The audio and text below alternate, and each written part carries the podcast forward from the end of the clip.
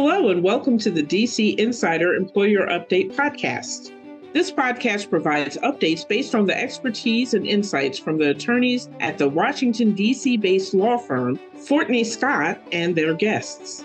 This podcast will provide an analysis of significant federal developments affecting the workplace that employers need to understand and is for informational purposes only and does not provide legal advice. Now let's turn it over to our host, Burt Fishman. Hello, everyone, and welcome to this episode of DC Insider Employer Update. I'm Burt Fishman, and I'll be sitting in for David Fortney today, but I'm delighted to be joined by my colleagues, Nita Beecher. Hi, Nita. Hi, Burt. How are you? I'm doing well. And Leslie Silverman. Hi there, Leslie. Hey, Burt. Hey, Nita. Now, Nita and Leslie just happen to be among the most knowledgeable thinkers on our topic today the changing role of diversity, equity, and inclusion programs, DE&I programs for employers. We've addressed this general topic before, but today we want to update everyone on the new challenges facing corporate DEI programs in the wake of the Supreme Court's decision last year banning the explicit use of race in admissions in higher education. That's the Students for Fair Admissions versus Harvard and UNC, the Harvard case. Although the decision did not directly focus on businesses or even on DE&I programs, it changed the legal landscape and it has spurred a series of challenges to corporate DEI programs. As background, it is important to recognize that the Supreme Court's decision did not change the law, but it changed how corporate DEI programs were perceived and thus how they operate.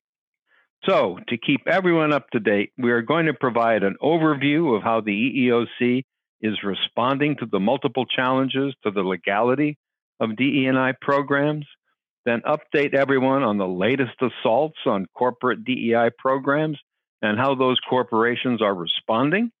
And finally, we'll try to give you some advice on how companies can steer their way through this legal thicket. So let's begin. Leslie, in earlier webinars and podcasts, we have discussed the initial response from EEOC Chair Charlotte Burrows and from Commissioner Andrea Lucas to the Supreme Court's decision and its likely impact on DE&I programs.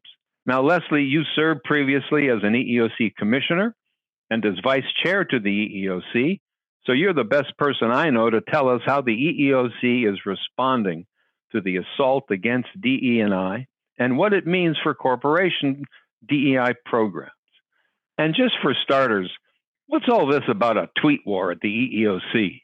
Well, I can tell you that when I was at the EEOC, there were no tweet wars, and I'm very thankful for that. But I'm also thankful now that I try to keep tabs on the EEOC that there is X or Twitter or whatever we're calling it these days. And and that's because what happened last week or so was that Mavericks owner and former Shark Tank host Mark Cuban had made a tweet in support of DEI on Twitter or X. In response to anti DEI pushback from Elon Musk, Mark Cuban stated that, well, he didn't not make hiring decisions solely based on race or gender. He did take race and gender into account. And as a result of that, EEOC Commissioner Andrea Lucas jumped in and she told Mark Cuban that he was violating Title VII. In fact, I think she said he was dead wrong at one point by taking race and gender into account in any way. She made the point that they cannot be a motivating factor, a plus factor, or a tipping point, and that's important for employers to understand the ground rules. The issue is what is okay under Title VII, and I can't say that Andrea was wrong exactly, but her tweets prompted a response from all three Democratic commissioners about this. And I would point out Vice Chair Jocelyn Samuels reiterated Cuban's point that DEI is lawful and good for business. And EEOC's newest commissioner, Kalpana Kotagal, tweeted about how DEI efforts are properly implemented. When DEI efforts are properly implemented, they make companies more creative and better able to serve customers and clients. We know this issue around what is the legal standard for Title VII. Generally, when we look at Title VII, we think of final decisions like hiring, promotions, terminations. But the Supreme Court is looking at a case that has already heard oral argument this year, Muldrow versus the city of St. Louis, which would expand Title VII beyond just these final employment decisions to things like transfers, laterals, and things where there isn't actually a monetary impact. They don't lose money or they don't get terminated and so forth, which I think around DE and I could get very tricky for employers, don't you think, Leslie? I absolutely think so. It's interesting because I think EEOC has always seen it that way, although I can't say they saw all the implications it's going to have on DEI when the Supreme Court does do this. Well, clearly, businesses are going to need some kind of official assistance and more help in dealing with these issues. Leslie, is the EEOC likely to clarify how corporations should approach DEI? That is the million dollar question. I think the Commission would very much like to jump in here and provide employers some meaningful help on how to navigate DEI during this increasingly perilous time. But the fact is, if it puts regulatory or even sub regulatory guidance out there, it's very likely to be subject to legal challenge. The fact is, the EEOC does have some very long standing guidelines and guidance on voluntary affirmative action which are fairly employer friendly and not as onerous as one might think. The EEOC guidance relies on the principles of the Supreme Court decisions in Weber and Johnson, as in it must serve a remedial purpose, be temporary, narrowly tailored to the companies, justified by a reasonable basis. But as I said, this guidance is really old. In fact, so old that it could qualify for ADEA protection. And ideally, the agency would like to update it. But if they create a new guidance or they revise that guidance, they could lose the ground on what they have. So I don't think they are going to do anything, but we may see additional guidance in the way we have in the recent past where commissioners find a way to let you know what they're thinking about these things. Well, I hope that works for corporations because the Supreme Court decision gave rise to ongoing attacks on DE&I. Two of the most prominent anti-DEI warriors are Stephen Miller, the former aide to President Trump, and Edward Blum, who brought and won the Harvard case. Uh, Nita, what is the latest on the legal challenges to DEI from just these two? Let's start with Mr. Miller. Well, it's really interesting, Burt and Leslie. I know you've got some thoughts on this as well. Stephen Miller has a group called America First Legal. They have filed 31 complaints with the EEOC that, alleging that these woke corporations are in the process of illegally violating Title VII, and they're all over the place. It's they've got outreach for various minority groups, they've got women's programs, and so forth, depending on what Stephen Miller's group found, either in 10Qs and 10Ks or other statements by the employers and the CEOs. But I think the most interesting thing recently, and I know, Leslie, we're going to talk about this more in a minute. In December, Miller has said that he launched an investigation of EEOC by filing a FOIA, that's a Freedom of Information Act request, to obtain all the communications and records related to EEOC's efforts to enforce Title VII against corporations based on their DE&I programs. And his view is that all these DEI programs discriminate against whites and males. He cited the newest commissioner, as we just talked about, Kotagal's statement that the EEOC is continuing to find ways of nodding, this is his words, nodding to illegal DEI programs, and that they are brushing off the Supreme Court's message about individual equality without regard to race, color, sex, ethnicity, and so forth. That's fascinating. Leslie, what is your take on what Mr. Miller is trying to accomplish by filing these complaints? And can you tell us how they differ from commissioner's charges, which are also being reported every day? So, Stephen Miller's organization, American First Legal, is filing what they're calling civil rights complaints. And they're seeking to get the commission to investigate these corporations and they really are picking corporations and companies at specific times and for specific reasons. Like I noticed they did Macy's right before the parade time at Thanksgiving.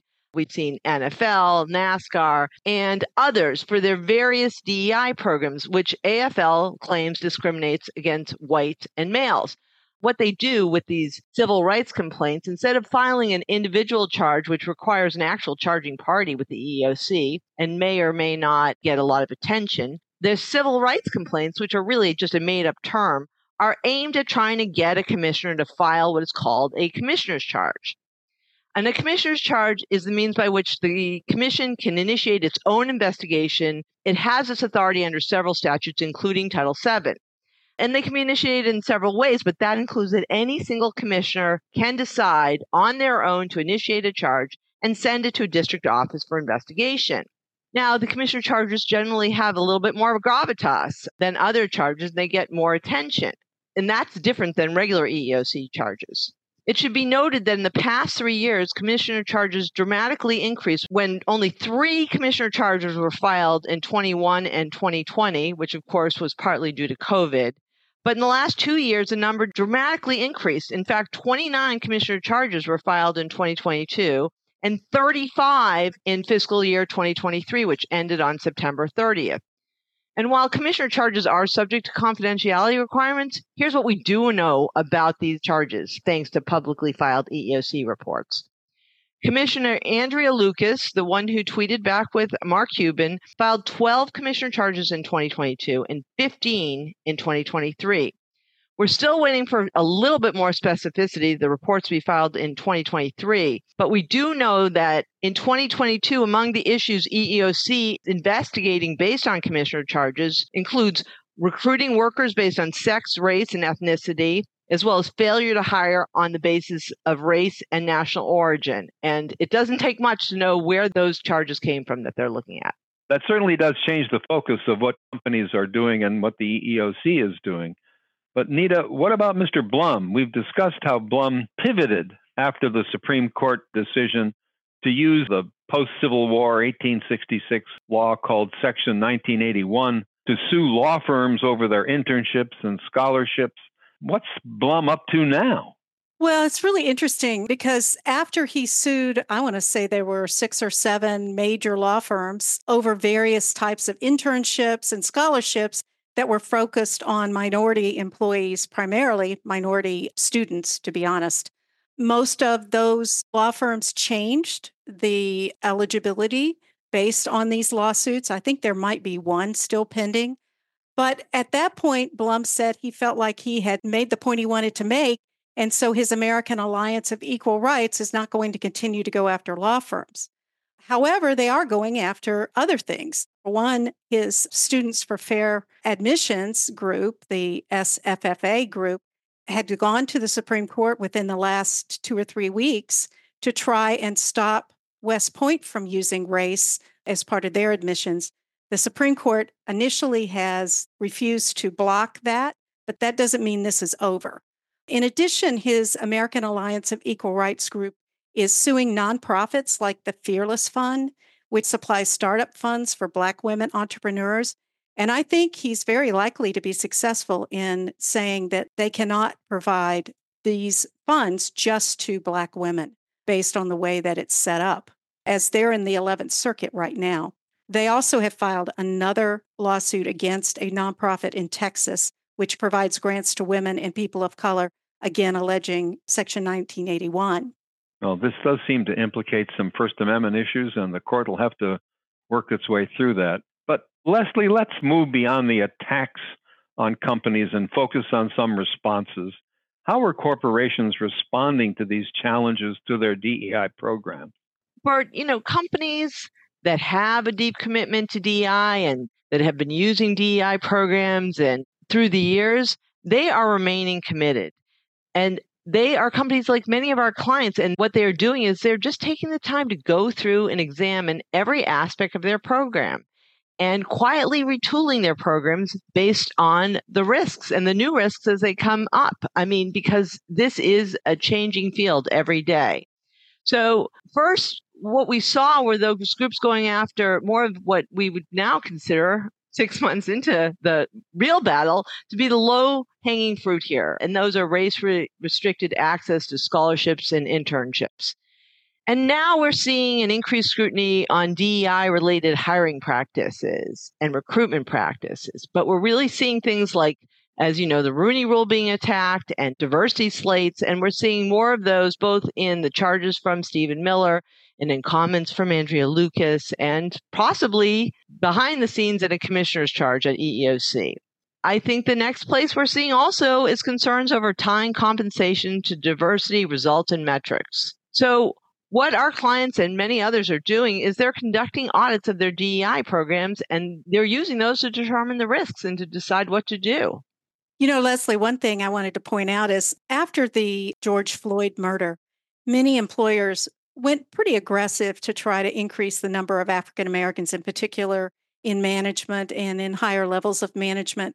And many people did what were known as civil rights. They did civil rights audits now they have to look at those audits and the things, the action they took out of those audits and determine if those are going to get them into trouble. So they really need to do a privileged audit. And I know Fortney Scott, along with a lot of other firms, are providing that privileged recommendations to these corporations.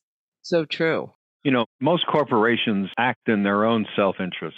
And I'm wondering, Nita, beyond their good intentions, is there any data that a corporate executive can rely on to support his company's involvement in DE&I programs in the face of these assaults from not only Miller and Blum, but from shareholders and other private interest uh, groups. What we're seeing is there are a number of studies out there that show that those companies that do have to work on their diversity, have good diversity, have better outcomes. There's a woman who was at Northwestern, a business professor, who showed that diverse groups are more difficult. So if you have a group, because they think not everybody has group think, they don't think the same way.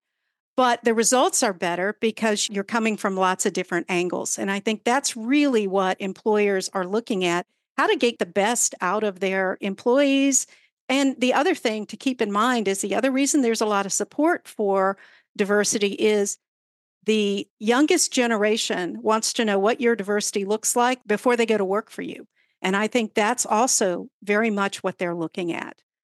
While there is strong support for diversity, we are seeing sort of a weakening, lesser, people are starting to get nervous, cuts backs are coming. But I think all in all, major companies still see diversity and inclusion in particular as very important to their long term growth as an organization. Well, this has been an absolutely fascinating topic and a stimulating discussion, to say the least. But we are now uh, coming to the end of our time. So I'd like to move on to the next step, and that is to get your sense of recommendations of what companies, what corporations can do to confront these assaults on DEI programs, and if they're interested, to keep their DEI programs alive and well. Nita, why don't you start us off? Well, I think it's really important, Burt, to recognize what Leslie made the point of is that these attacks on DEI started with what we call the low hanging fruit, you know, diversity scholarships and the supplier diversity and so forth. They're now moving into the heart of what are many organizations' DEI programs. So it's very important, I think, that they do a privileged audit of all of their DEI programs and make sure they know where risk is and make an assessment of what they want to go forward to. It's okay to take the risk as long as you know what it is. And I know here at Fortney Scott, we have done a lot of work with clients, and other law firms are as well. Leslie, you have a final recommendation? Well, I think this is a case where we're not going to see EEOC provide any meaningful guidance to employers. And even if they did, things are changing so fast, I don't know how useful it would be.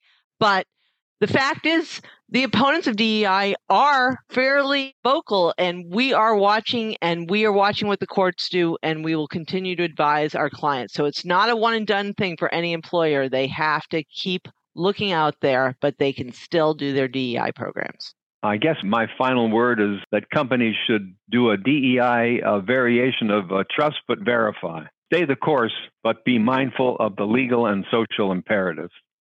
Exactly. Well, I want to thank Leslie and Nita for a terrific discussion. Thank you both for joining us for this podcast. And I want to thank everybody who's listening for joining us this afternoon. I hope you will all subscribe to tune into future podcasts.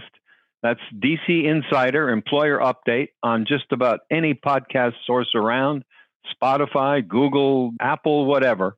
We look forward to having you join us again, and thank you for listening. Thank you for listening to the DC Insider Employer Update, the podcast that provides analysis of significant federal developments affecting the workplace that employers need to understand. You can subscribe to the DC Insider Employer Update podcast wherever you get your podcasts, which includes Apple, Spotify, and Google. Additional information about our podcast is located on the Fortney Scott website at fortneyscott.com. Thanks again for listening to the DC Insider Employer Update.